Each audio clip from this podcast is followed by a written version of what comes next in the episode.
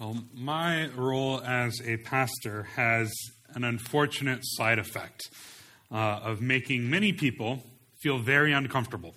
Uh, I can't tell you the number of times that I've been having very engaging conversations with someone only for them to ask, What do you do? And I tell them, I'm a pastor. Awkward silence. Or the number of times I've been having a, a wonderful conversation where the person I'm talking to is using quite a lot of profanity when somehow they learn I'm a pastor and a look of horror comes upon their face. Uh, now, in these circumstances and so many like them, I immediately try to set these kinds of people at ease and do everything I can to redirect the conversation, keep it engaged. But one thing these various reactions to pastors, and to me in particular, highlights is the innate sense and uneasiness so many of us have that this religion thing or this Christian thing or this Jesus thing isn't really for people like me. That in order for me to belong to a community of faith, to find a home in the church, that I have to clean myself up and be a faithful, joyful, and triumphant person. And then, and only then, I can belong. Then I'll be worthy to come into the presence of God. However, as one pastor points out, the lowly circumstances of Jesus' birth shows us that God's kingdom will come in unexpected ways that surprise and subvert our expectations about who his kingdom is for. In this Christmas season, uh, we've been considering the many blessings that flow out of Jesus, God Himself being born in human flesh. And we're looking at uh, what church tradition has considered four of the earliest songs celebrating this great blessing that Jesus was born as one of us. Uh, we've considered Mary's song, where we learn that uh, as a result of what Jesus has done, those who are truly blessed rejoice in Christ. And then last week we looked at Zechariah's song, where we saw many reasons we have to bless the Lord for the many blessings he has shown to us. And this week we'll consider the angel's Gloria and see who this blessing is for, which is all the more surprising given what Luke, Luke records about when all this happens. Now, many commentators have noted that given how much Luke, uh, how much detail Luke typically provides, he's the greatest uh, detail-oriented author of all the Gospels. Uh, you'll know this if you spent time with us in our Acts series. He includes so many details. Yet, given all of that, what he writes about Jesus' birth is surprisingly simple. As we just heard read, Luke simply tells us that while Mary and Joseph were in Bethlehem, the time came for her to give birth. She gave birth to her first son, wrapped him in swaddling clothes, and laid him in a manger because there was no place for him in the inn. That's it. Yet, for all the simplicity about Jesus' birth, Luke does include an incredible amount of detail about where this happened, when it took place, and who was ruling at this time. This happened in Bethlehem, the city of David, when uh, Quirinius, the governor of uh, was the governor of Syria, and significantly, when Caesar Augustus was the emperor of Rome. Now, the mention of Augustus in particular would have conjured up all the power and glory of the Roman Empire and its authority. Augustus was the most powerful man in the empire. He was flattered by the Roman Senate as the son of a god and hailed by a poet as the son of the deified who will make a golden age once again.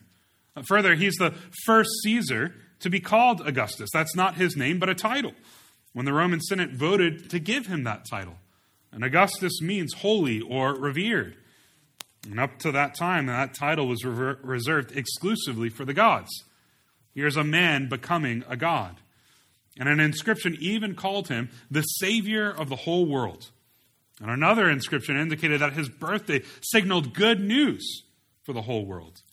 And so it's this Caesar, this man who's become recognized as a god by his empire, who flexed his political muscle with a decree that everyone needed to gather to their ancestral home so that he could fill his coffers for taxes.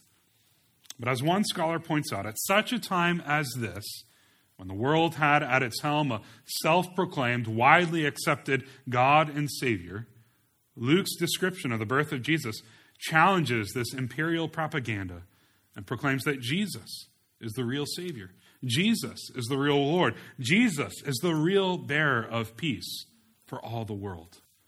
And this Jesus was born in the lowliest of places.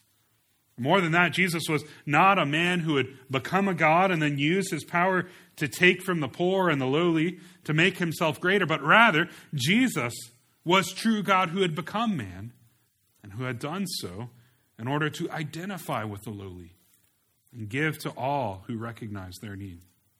And so this morning, as we turn our attention from the birth of Jesus itself to the announcement about his birth, we'll see in Luke chapter 2, 8 through 14, that this text is tailored to teach us that the Lord's blessing is for the lowly. The Lord's blessing is for the lowly. It's for those who recognize they need blessing. They recognize they need Jesus. And we're going to see this by considering three observations about Jesus' message, life, and glory. Jesus' message turns the fear of the lowly into great joy. Jesus' life is about becoming low so that we might become eternally rich.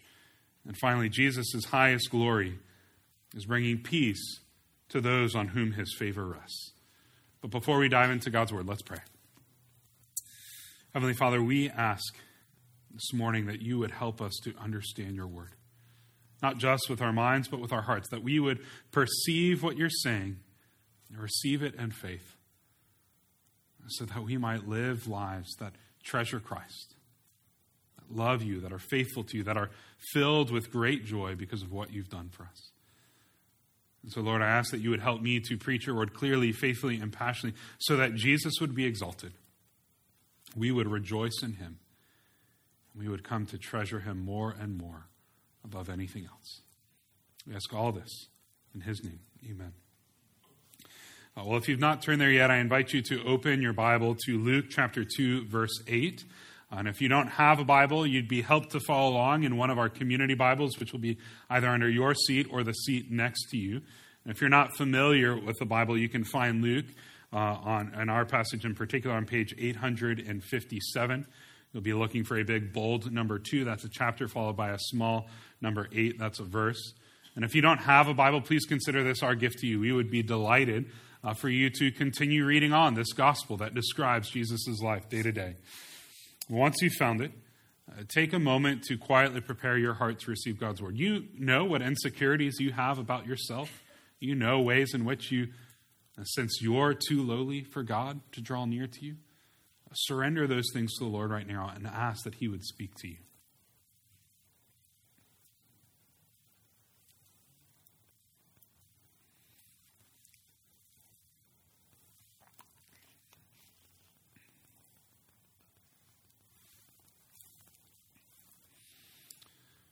Well, if you're ready to receive God's word, say, I'm ready. I'm ready. Wonderful. Look with me, verse 8.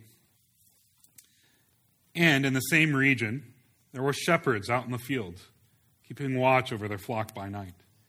And an angel of the Lord appeared to them, and the glory of the Lord shone around them, and they were filled with great fear. And the angel said to them, Fear not. For behold, I bring you good news of great joy that will be for all the people. For unto you is born this day in the city of David a Savior, who is Christ the Lord. Here we see that Jesus' message turns the fear of the lowly into great joy. Jesus' message turns the fear of the lowly into great joy. On that great night when Jesus was born, an angel appears to shepherds that are dwelling near Bethlehem, where Jesus was born, in order to tell them good news of great joy. Yet when the angel first arrives among them, to make the birth announcement, the text tells us the glory of the Lord shone around them, and they were filled with great fear. Now, the glory of the Lord throughout the Old Testament is a way of describing the visible manifestation of God. And so, when the people of Israel built the tabernacle and then built the permanent temple, the glory of the Lord descended upon it, and no one could enter it because God's glory had filled it. Uh, when Isaiah has a vision beholding the glory of the Lord, he hears the heavenly hosts around him singing, Holy, holy, holy is the Lord of hosts. The whole earth is full of his glory. And how does Isaiah react being in the presence of the holy God? Woe is me, for I am lost, for I am a man of unclean lips, and I dwell in the midst of a people of unclean lips, for my eyes have seen the King, the Lord of hosts. to encounter the presence of the living God, the King of Kings, the Lord of hosts, is a terrifying experience. Because God, in all his holiness, exposes our uncleanness, reveals our sinfulness, demonstrates our wickedness, and in the moment we stand before him, we will know that we deserve his judgment. We'll know that we deserve death. We know we'll deserve whatever punishment he metes out. And so the last person an unrepentant sinner wants to meet, wants to stand in the presence of, is the glory of God. And this is why, then, both the tabernacle and the temple in Old Testament times had a section called the most holy place. This is a section where the fullness of the glory of God would fill and no one would enter it. And in that way, the God of Israel could dwell with his people, yet be separate from them, not destroying them by being in his presence. In this way, God would be with his people in all his fullness, yet there still had to be separation to protect his people from his holiness. Yet, in one of the more tragic moments in Old Testament history, the prophet Ezekiel recounts how the glory of God rises up out of the temple and departs, going away. God's glory, God's presence, no longer with his people because of their sin and rebellion and idolatry. And since that time, for hundreds of years, the people of God had been without the glory of God. The people of God had not been in the presence of God. And now, after all this time, when Jesus is born, the glory of the Lord shines all around these shepherds. And just as Isaiah trembled before a holy God, just as any sinner would tremble before a holy God, these shepherds are filled with great fear. And what is the first word that comes out of the angel's mouth? Not fear, not repent. No. Fear not. Why? Because I bring you good news of great joy that will be for all the people. As the glory of the Lord strikes terror into the heart of these lowly shepherds, the angel tells them they don't need to be afraid. But instead, they ought to rejoice because he is bringing them good news of great joy. And it's this same word, good news, that is used to describe Caesar's birth. And they announce good news to the whole world because Augustus Caesar had been born. But by using this very same phrase, Luke is saying, no, the good news is actually that Jesus has been born. And this is what Jesus would later say I proclaim to you good news of the kingdom. The message of the angel is the same message of Jesus in his life.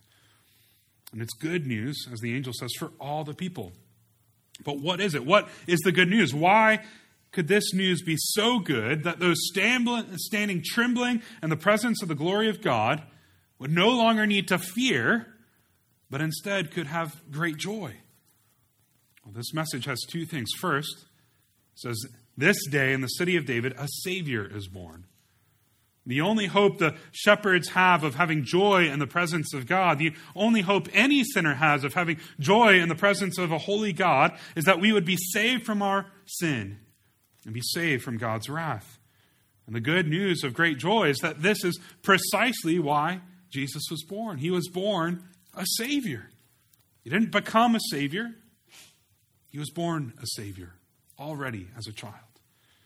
And he was born to die on behalf of our sin, so that instead of fear in the presence of a holy God, we could experience joy seeing our God face to face. And second, the angel says, For unto you a child is born.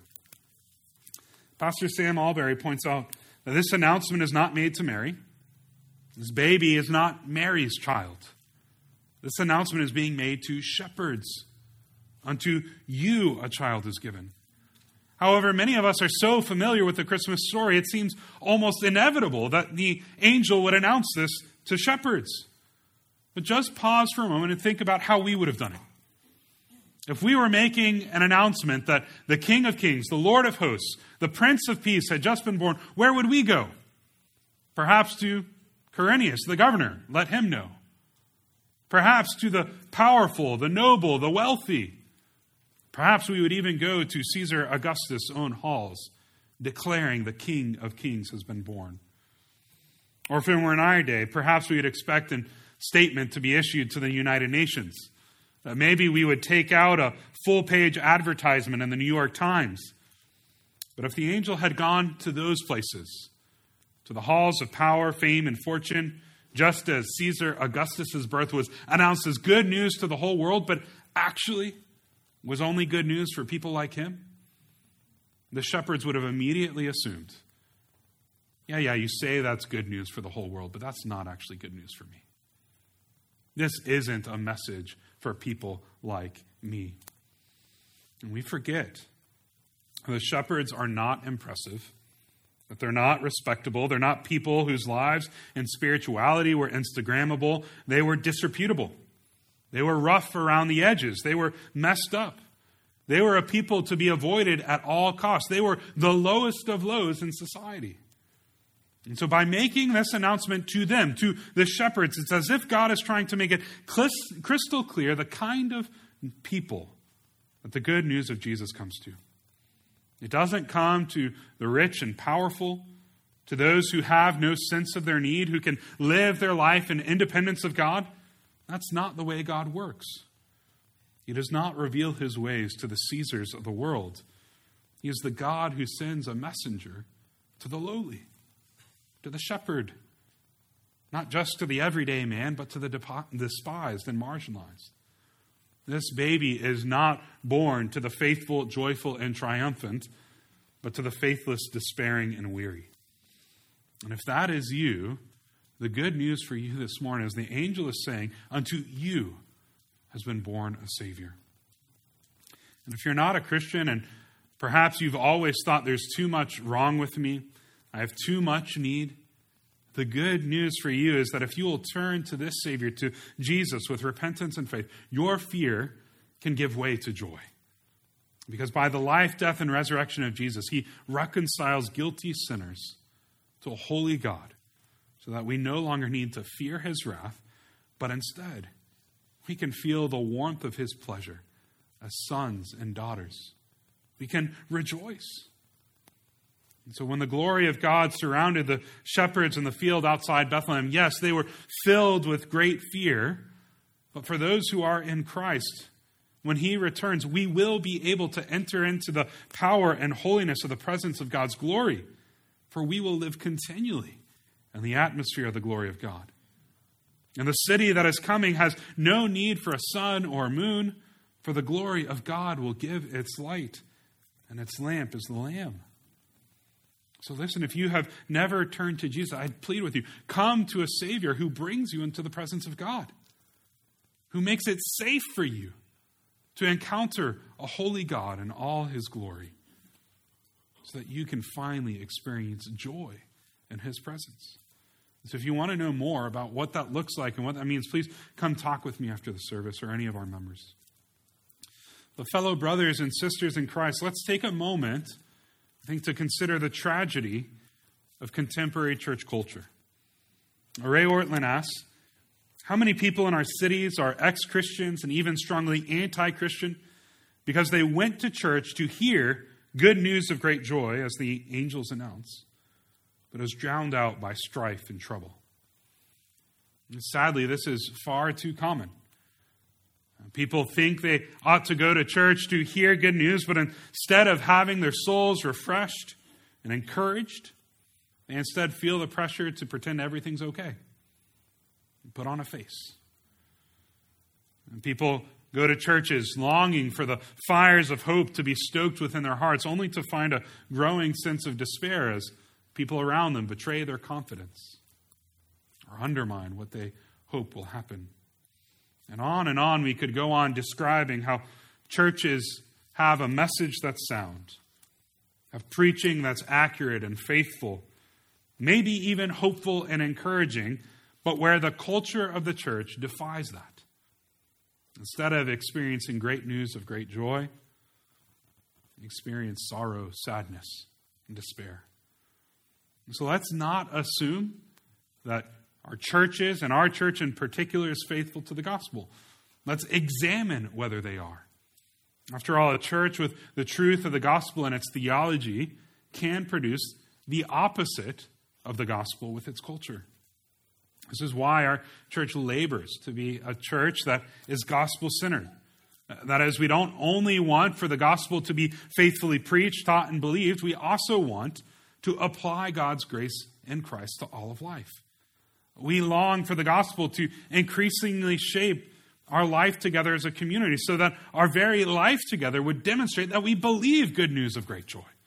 We want to be a church where the beauty of our relationships with one another and the integrity of our community commends the goodness of the gospel.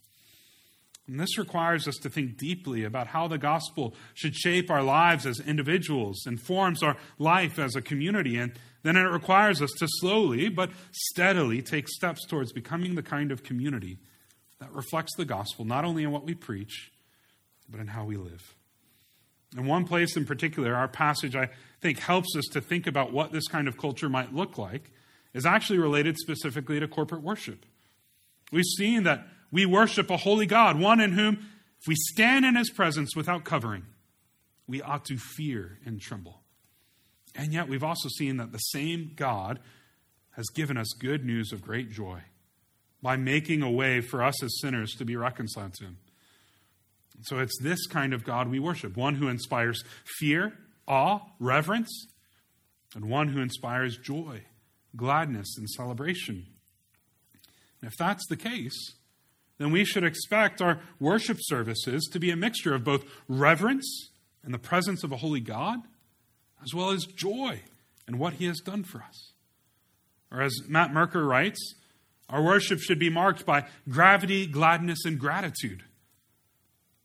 First, gravity. God centered services should not indulge our appetites for sentimental spirituality. Rather, we should sing songs that beckon our heart to delight in God's attributes and deeds.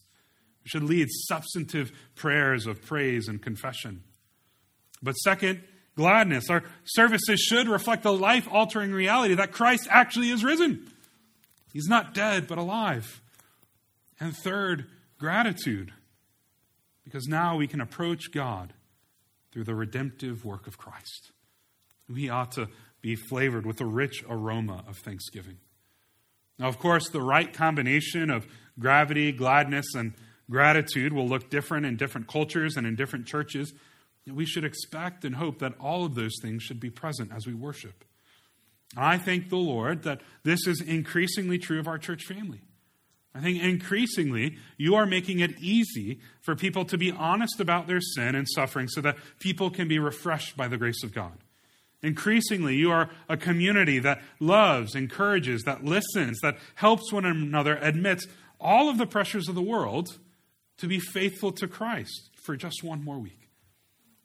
Increasingly, as we gather, we gather with joy and gladness of what God has done, and with fear and reverence of the God whose presence we're coming into. And increasingly, as you lift your voices to sing of our great God with gravity, gladness, and gratitude, my own heart is filled up as you point me to the greatness of our God. And together, we are increasingly reflecting the good news of great joy that we preach and hear each Sunday as we worship and as we pursue gospel centered community. And all this makes Sunday my favorite day of the week. I hope it is your favorite day of the week as well. But Jesus' message turns the fear of the lowly into great joy. Second, look with me again at verse 11. For unto you is born this day in the city of David a Savior who is Christ, the Lord. And this will be a sign for you. You will find a baby wrapped in swaddling cloths and lying in a manger. Here we see that Jesus' life is about becoming low so that we might become eternally rich. Jesus' life is about it becoming low so that we might become eternally rich. So let's notice who Jesus is and who Jesus became. So, first, who he is. We've already heard that Jesus was born a Savior. But this Savior in our text is also called Christ the Lord. So let's consider each of these identities. I know we've already talked a little bit about Savior, but just to put a finer point on it, D.A. Carson writes this If God had perceived our greatest need was economic, he would have sent an economist. If he had perceived that our greatest need was entertainment, he would have sent us an entertainer. If God had perceived that our greatest need was political stability, he would have sent us a politician. If he had perceived our greatest need was health, he would have sent us a doctor. But he perceived that our greatest need involved our sin, our alienation from him, our profound rebellion, our death. So, what did he send? He sent a Savior. That's what we need. But Jesus is not only a Savior, He's the Christ, which simply is the Greek translation of the Hebrew word Messiah, which means anointed one. Now, in the Old Testament, there were all kinds of people who were anointed. Typically, though, they were prophet, priests, and kings. And although mere prophets, priests, and kings were anointed, the Old Testament begins to develop an expectation of one person who would be anointed in a particular way. He would be a prophet better than Moses, who would speak only truth on behalf of God to the people. He would be a priest better than Aaron or Melchizedek or any of the Levitical priesthood. He would stand as the perfect mediator between God and his people, bringing them together. He would be a king better than David, whose reign would last forever, using his authority not for his own sake, but instead laying down his authority, suffering for the sake of his people, so that they might be delivered. But Jesus is not only Savior and Christ, He's also Lord. We mentioned this in previous weeks that this word stands in the place of the Old Testament word for Yahweh, the covenant name of Israel's God. This was the name they would invoke to describe the God who had a personal relationship with him.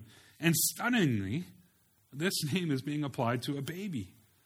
Once again, this is the stunning story of Christmas that God, in all his glory, has been born a human baby. And as our Savior, Jesus is worthy of our trust. As our Messiah, Jesus is worthy of our obedience. And as our Lord, as God Himself, He is worthy of our worship. And so I'd ask you this morning have you trusted Him? Do you obey Him? Will you worship him with all your heart, soul, mind, and strength? Jesus is Savior, Messiah, and Lord. This is an exalted identity. It's one that is high and lifted up. He's no less than God himself. And yet, we see how low Jesus becomes and the sign that was given. The angel announces to the shepherds that they shall receive a sign that this Savior, this Christ, this Lord has been born. But what is the sign?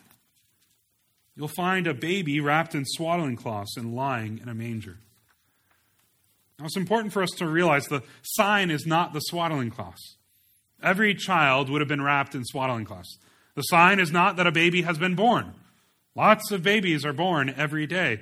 The sign is that a baby like this, Savior, Messiah, Lord, one who deserves to be exalted above every name in heaven on earth, is not lying in a palace, but he's lying in a manger. Now, again, some of us have become so familiar with the Christmas story that we can view all of this as sort of inevitable and unsurprising. Yes, of course, baby Jesus is lying in a manger. But we forget how remarkable this really would be.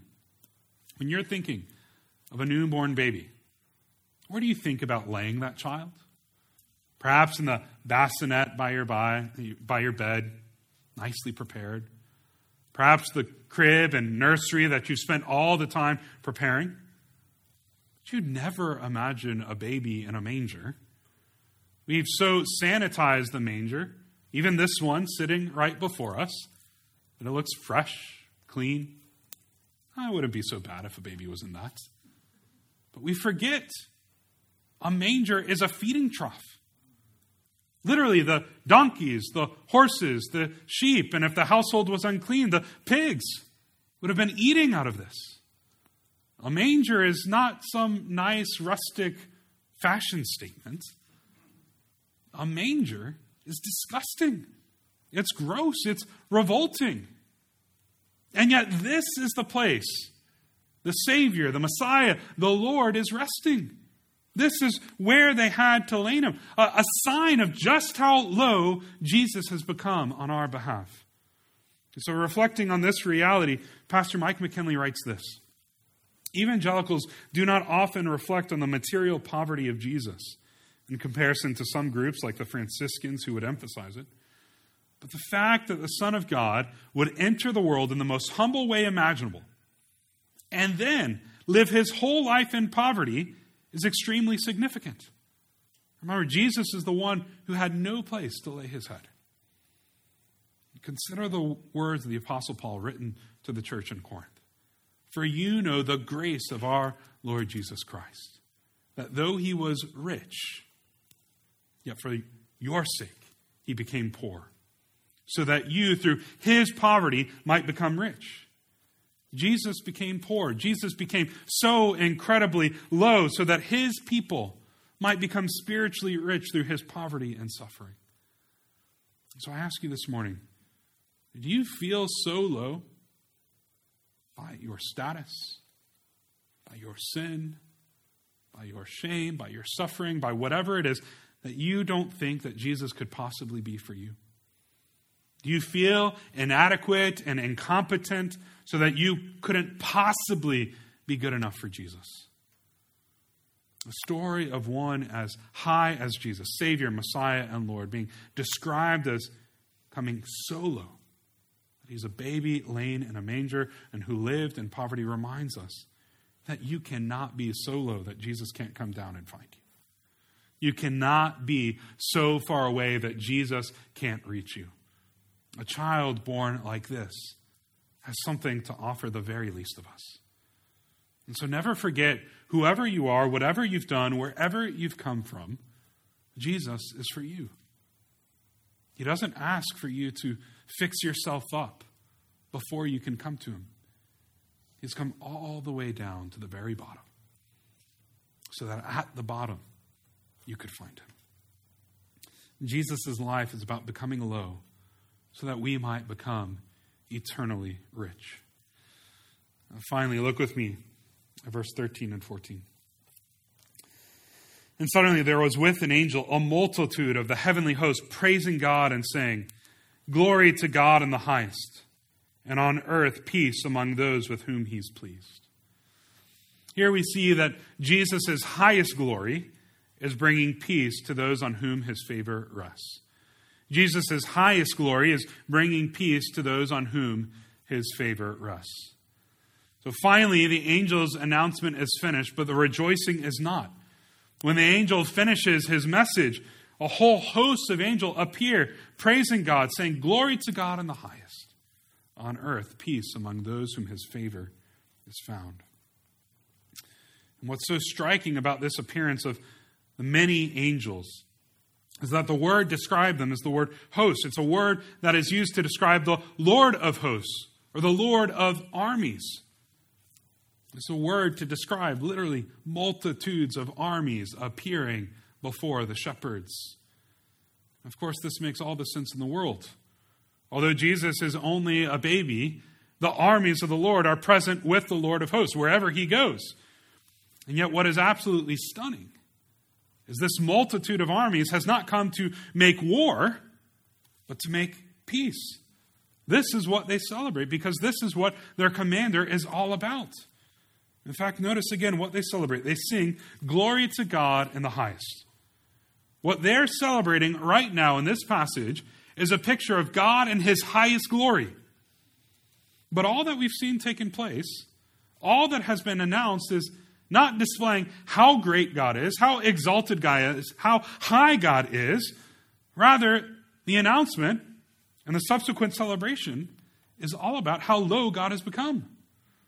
And so, as Pastor T.J. Timms puts it, God's glory is not displayed by how high he can go, but by how far he can go in humility. God's greatness is wrapped up in his humility and love.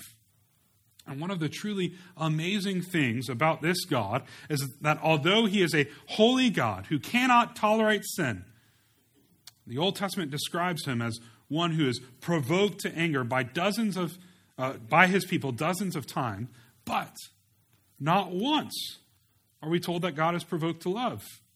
Not once are we told that God is provoked to mercy. What this tells us is that His anger requires provocation, but his mercy is pent up, ready to spill out. It's spring loaded. Divine mercy is not slow to build. It's just the opposite. Divine mercy is ready to burst forth at the slightest prick. And in this case, this divine love, this divine mercy, this divine humility that is willing to descend from the highest glory, from heaven itself, does so to do what? To provide peace on earth. Now, when we think about peace, we tend to think about the absence of conflict. As long as we're all just getting along, that's peace. But biblical peace is far more. The Hebrew word for peace is shalom. And it encompasses the idea of wholeness and well being, health and sound relationships between God and humans, between people, and within the whole universe. This is what Jesus' birth and subsequent death and rec- resurrection is all about. This is what it has accomplished. Not just to bring the absence of conflict, but to bring the presence of right relationships between God, one another, and the whole universe, to bring a flourishing life, a whole life. And this is one reason why we as Christians don't settle for a forgiveness that simply says, I'm not holding anything against you. I'm not nursing bitterness against you, but I'm not open to relationship with you. That kind of forgiveness is one based upon a peace that's the mere absence of conflict. But the peace that Christ bought with his blood is not the absence of conflict, but the flourishing of relationships. Which means that as Christians, while we recognize that unrepentant sin may prevent a relationship from being reconciled, at the same time, we will always hold out hope for the possibility of relationship, even with someone who has hurt us. We must remain open to it. Otherwise, it's possible that the person that has wronged us, we've not actually forgiven. And that we're actually rejecting the kind of peace that Jesus came to bring, that Jesus was born to bring. But who is this peace for? Again, a peace not just the absence of conflict, but the presence of flourishing relationships. Well, if you grew up on the King James Version or you love the Christmas carol, I heard the bells on Christmas Day, you, rem- you may remember verse 14 this way Glory to God in the highest, peace on earth, and goodwill toward men. However, virtually all scholars now agree that this phrase, goodwill towards men, in the King James Version, doesn't actually reflect what the original passage said. Rather, the more likely reading is one where there's two possible ways to translate the text. And one legitimate translation would be to read verse 14 as peace on earth among humans of goodwill, implying that there are some people who are good. And it's those people that are good that receive God's peace on earth. Now, that particular translation does not square well with basically the rest of the Bible that teaches no one is good no, not one. And so, as a result, some have sought to preserve the King James Version as the more orthodox version. But there is another way to translate this passage. I think the NIV is probably the best and most helpful on this. They translate it this way On earth, peace to those on whom his favor is found. Peace to those on whom his favor rests. And if this is right, the meaning, as one scholar points out, is not that divine peace can only be bestowed where God already finds human goodwill present, but instead that at the birth of the Savior, God's peace rests on those whom He has chosen in accordance with His good pleasure, in accordance with His grace. And so the surprising news of this section is that God's favor was coming upon people like shepherds. And that may be because at the heart of the gospel, we find this kind of joy. The twin realizations that we are not the kind of people who deserve God's grace. In fact, no one is. But that in God's great love, He has sent His salvation to people just like us anyway. Or to put it another way, the gospel is that I am more sinful and flawed than I ever dared imagine. But I can be in Christ, more loved and accepted than I ever dared hope. So, no wonder then Christians have spent the last 2,000 years joining the shepherds and angels and glorifying and praising God for all the things they have heard and seen. The peace of God, like anything else from God, is not something we can earn, but it's something we must receive. It's based upon His grace. And so, if you can think of all the reasons why you would be an asset to Jesus, then you're not ready yet. But if you're weary and heavy laden, the peace of God can be yours today. Jesus is how God becomes pleased with us.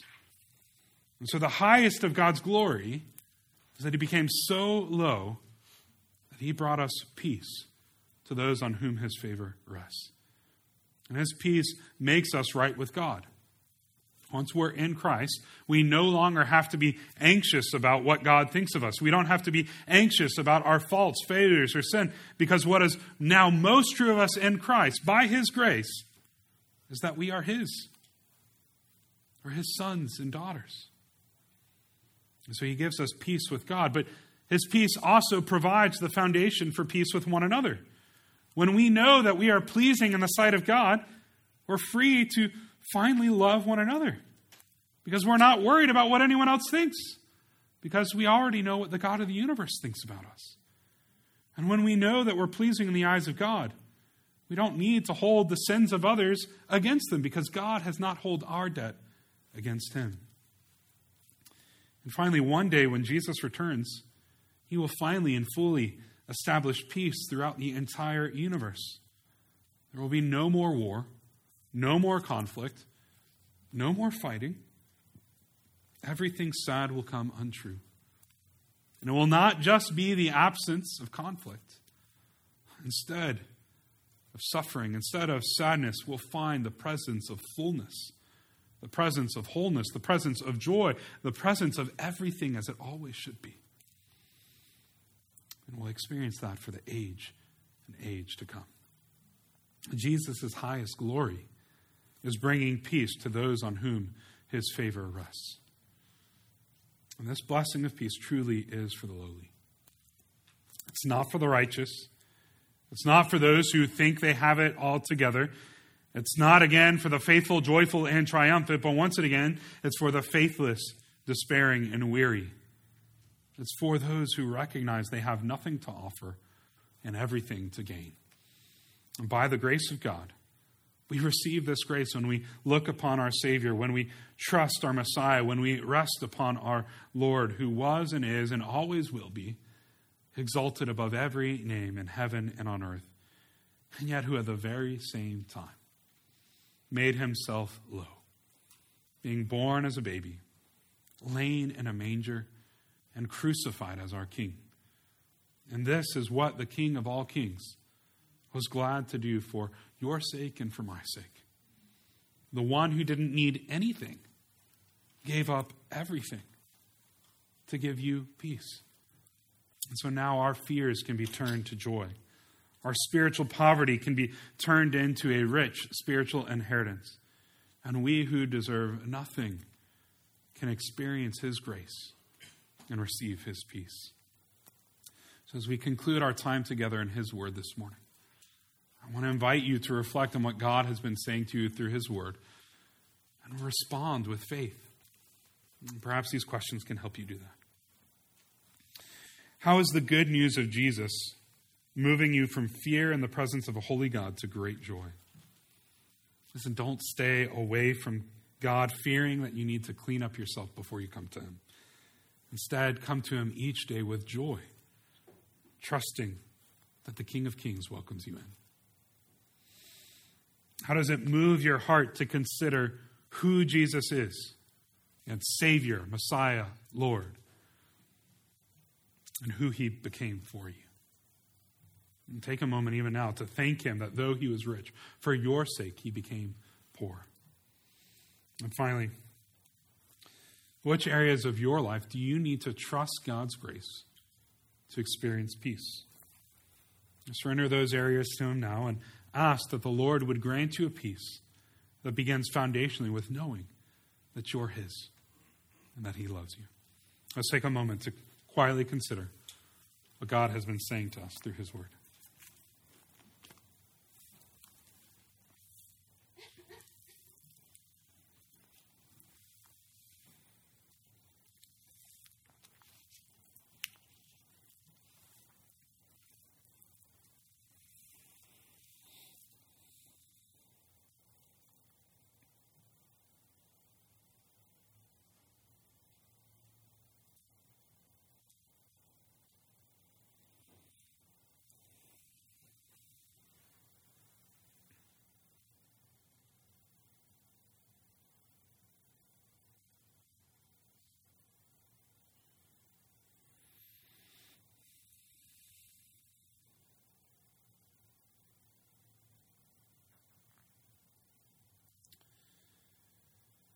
Great and holy God. In all your glory and holiness,